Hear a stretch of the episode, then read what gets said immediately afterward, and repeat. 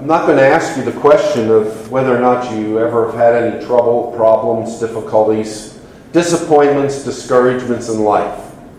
Because you're a very unique individual if that's not true. Every one of us, at one time or another, to various degrees, find ourselves distressed, in turmoil, facing difficulties, overwhelmed at times with the problems that are upon us. The question is not whether or not you will face difficulties, trials, and problems in life. The real question is how do you handle them? How do you cope with them? What do you do about them? The psalm we have before us in Psalm 25 gives us David's outlook on the problems that he was facing and how he handled them and provides for us instruction in the way that is beneficial for each one of us to approach, to handle the problems, the pressures, the difficulties that we face in life. As we look at the introduction to the psalm, we have the Hebrew verse 1, but in our Bibles, a superscription, it just says, a psalm of David. He doesn't give us any other historical information or background, but there are certain things that we can surmise from the psalm that at least provide us with um, a speculative understanding of when it may occur. David is being hounded by opponents, by enemies, who are laying traps for him, who are seeking his life, who are looking for ways in which they can capture him, trip him up, and eventually destroy him. We also know as we read through Psalm 25, David is cognizant of offending God.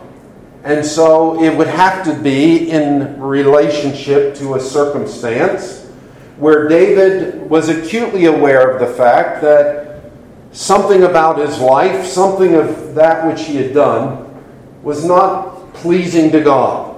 If you just look at what he says in verse 11 For your name's sake, O Lord, and notice that we will find in Psalm 25 repeatedly the word Lord in all capital letters. Not only the first letter of the word Lord, but all four letters of the word Lord are in capital letters, which helps us see in our English Bibles that the Hebrew word that is there is for the personal name of God.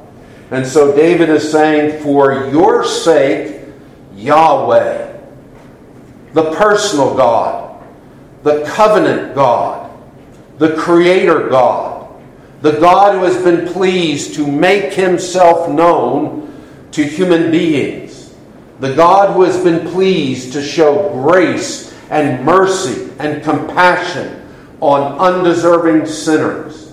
The God who David said earlier as we recited in verses 4 and 5. Why is it David is asking for the Lord to make him know his ways, to uh, teach him his paths, to guide him in his truth, and to teach him. It's because he said, For you are the God of my salvation. You're the one that delivers me from my ultimate danger and just retribution for my sin. You are the one that delivers me from eternal punishment. But David also understood that God is the one that intervenes day in, day out on behalf of his people. He is the one that provides his people with not only the provision of their needs, but bringing things together to care for them in times of great trouble and difficulty. You are the God of my deliverance, of my deliverances. And so he says in verse 11, for your name's sake, for your name, for your reputation, Yahweh, pardon my iniquity. Why? For it is great. Now, you and I are in the business often, inappropriately, of beginning to structure sin in little sins, big sins, great sins, not so bad sins. Sin is sin, and the wages of sin is death. But here David says his sin is great. What does David have in mind? It's the fact that whatever is the circumstance, it dishonored God. All of our sin dishonors God, but often it's in a private, almost unknown to the rest of the world way. Some of our sin that dishonors God is the thoughts that we have, the way we respond in a situation. But when David says, Pardon my sin, for it is great, it provided the enemies of God an occasion to say, Huh! He's a God fearing man and he could do that. What kind of a God is it that he serves? And sometimes when we look at the events in David's life, we find certain things that happened in David's life that cause us to say, wow, how could David do that? And the reason we say that is because of the way it so publicly dishonored the Lord. So, whatever is the occasion, David is very cognizant of the fact that he is involved in circumstances where he's being disciplined by God and he needs God's intervention to deliver him from his trouble and his problems. If you think of this psalm, it falls into the main category of a lament psalm. And we've talked about this before. And a lament psalm just means that it's expressing sorrow and difficulty and concern.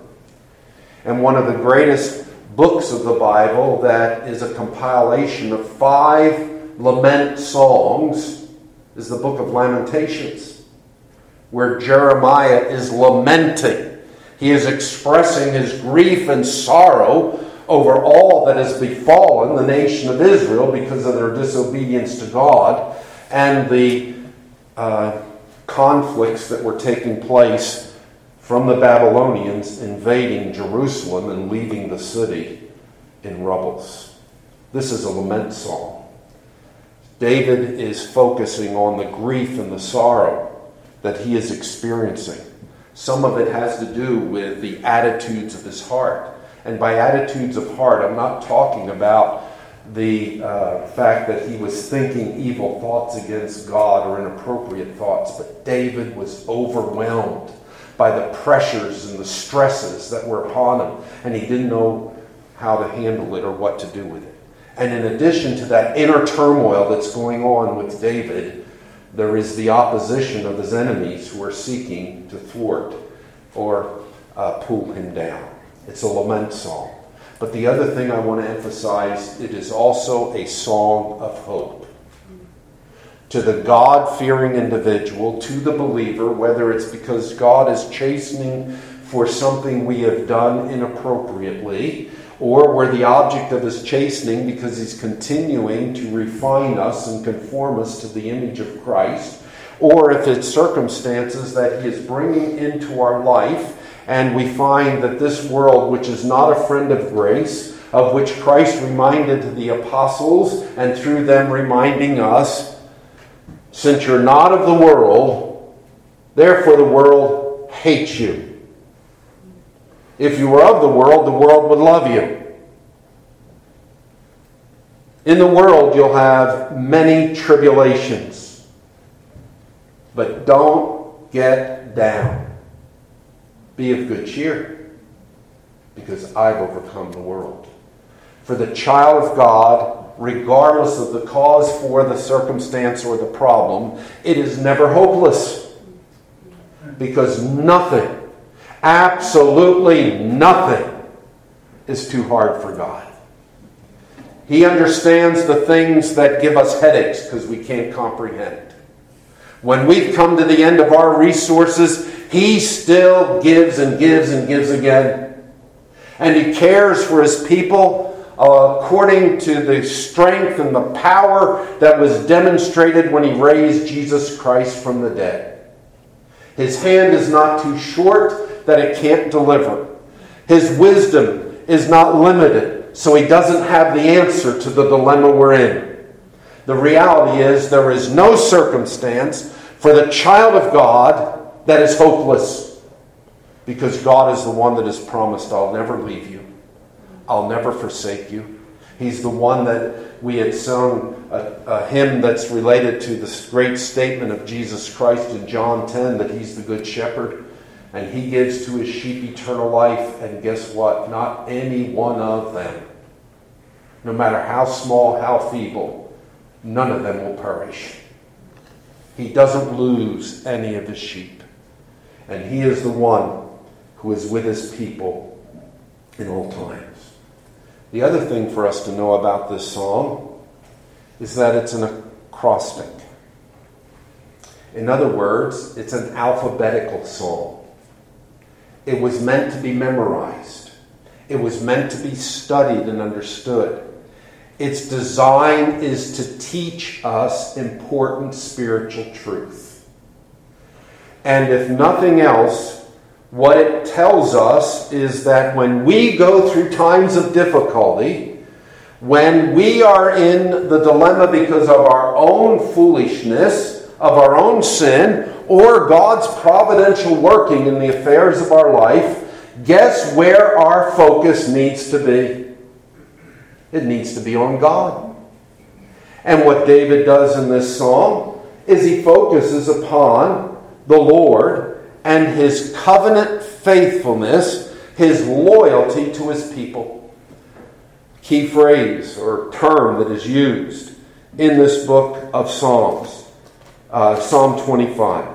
Notice in verse 6 Remember, O Lord, or remember Yahweh, your compassion.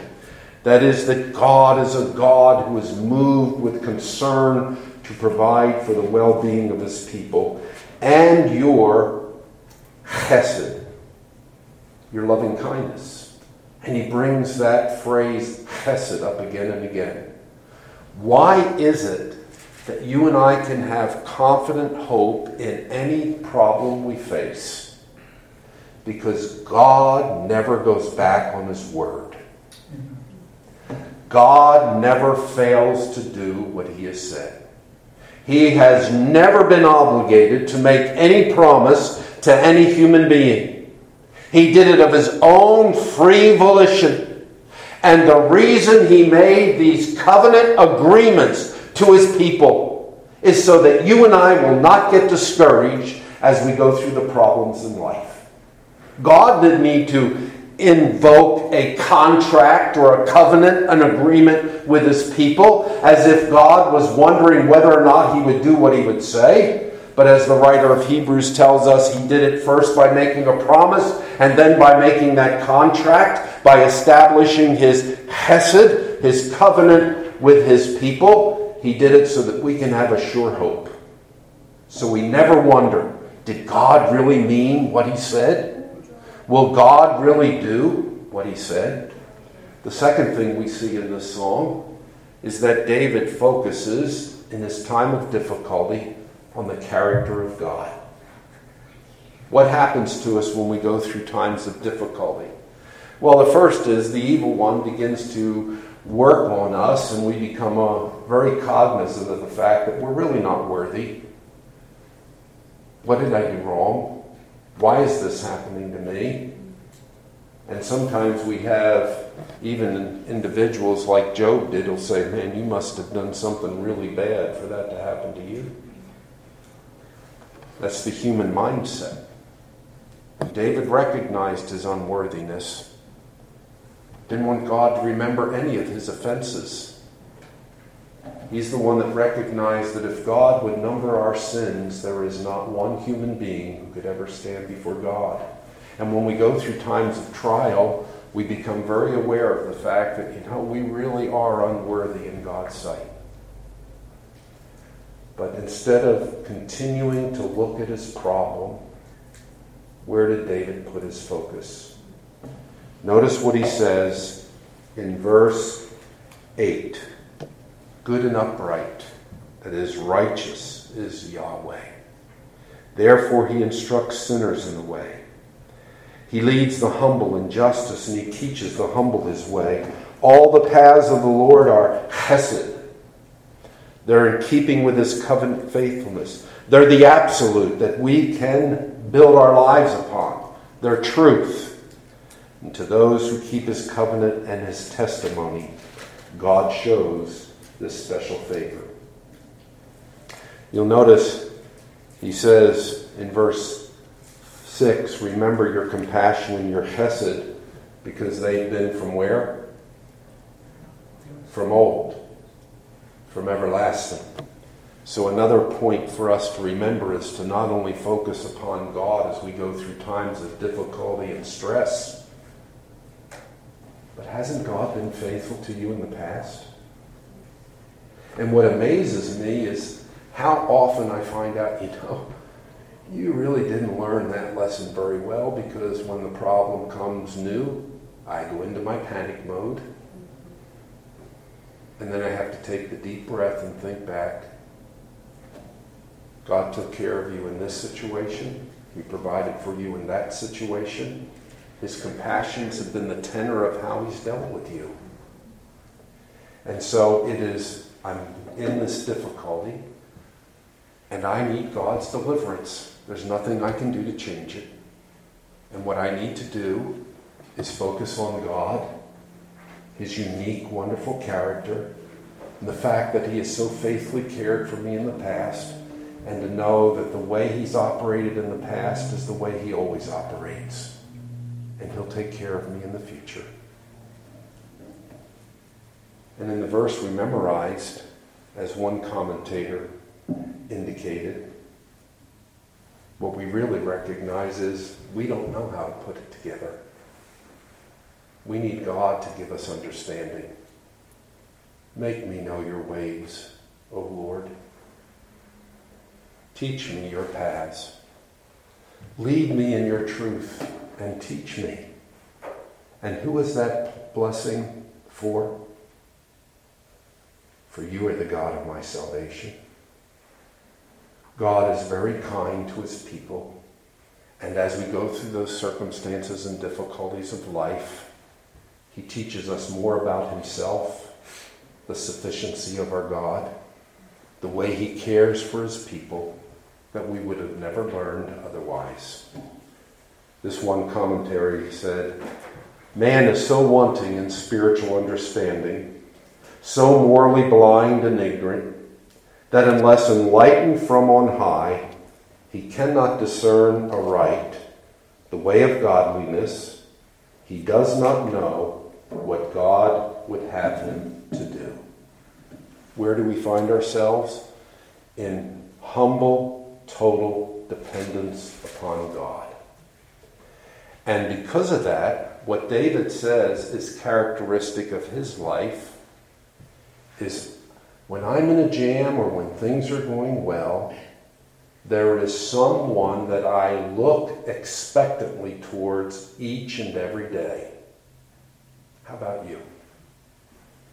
For you I wait all the day in spite of things in David's life that we so vividly remember. So we're reminded that David was only a sinner saved by grace. The tenor of David's life was one of humble dependence upon the Lord. And what was characteristic of him from sunup to sundown, all the day, I'm waiting I'm looking expectantly to God to do on my behalf what I can't do for myself. This lament song of David falls into three main categories, even though there's urgent prayers offered in other parts. But it's his petition where he says, To you, O Lord. The point is, I'm not looking anywhere else. I have no other foundation upon which I can depend. No matter how well meaning people are, they'll let us down. But those, he says in verse 3, none of those who wait for you will ever be ashamed. That is, you won't be disappointed. God won't let you down. You won't be embarrassed because you find out what you were depending upon was an insufficient hope. But for the rest of mankind, for those who deal treacherously, oh, may seem like it's clicking for them in the moment, but they're the ones that are going to be disappointed. They're the ones that are going to be embarrassed. They're the ones that are going to be let down because they have been hoping in that which cannot deliver. They have been hoping in that which isn't sufficient to meet their need. So David offers his petition to God that God would intervene and deliver him. In his perspective, he recognizes that God is the one who, because of who he is, so wonderfully cares for his people in verses 8 through 15. And then he reiterates his prayer again, verses 16 and following Turn to me and be gracious, because I'm lonely. I'm alone. Well, whether David had people around him or not, one of the things that happens to us when we go through difficulties is boy, we feel so isolated. And the reality is, there's only one who really understands there's only one who can really comfort our hearts. There's only one who can put it all together for us, and that's the Lord Himself. And with that, I'm in great oppression and affliction. The troubles of my heart, they're enlarged. Everything seems to be so out of order. I, I'm overwhelmed. I don't know what to do. So bring me out of my distresses. Look upon my affliction and my trouble, forgive all my sins. Look upon my enemies, for they are many, and they hate me with a violent hatred. Guard my soul and deliver me.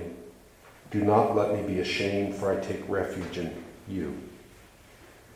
And David understood that if his life was to be one that delighted the heart of God, God had to be the one doing the work within. Let integrity and uprightness preserve me, for I wait for you. And what's true for David is true of all of God's chosen.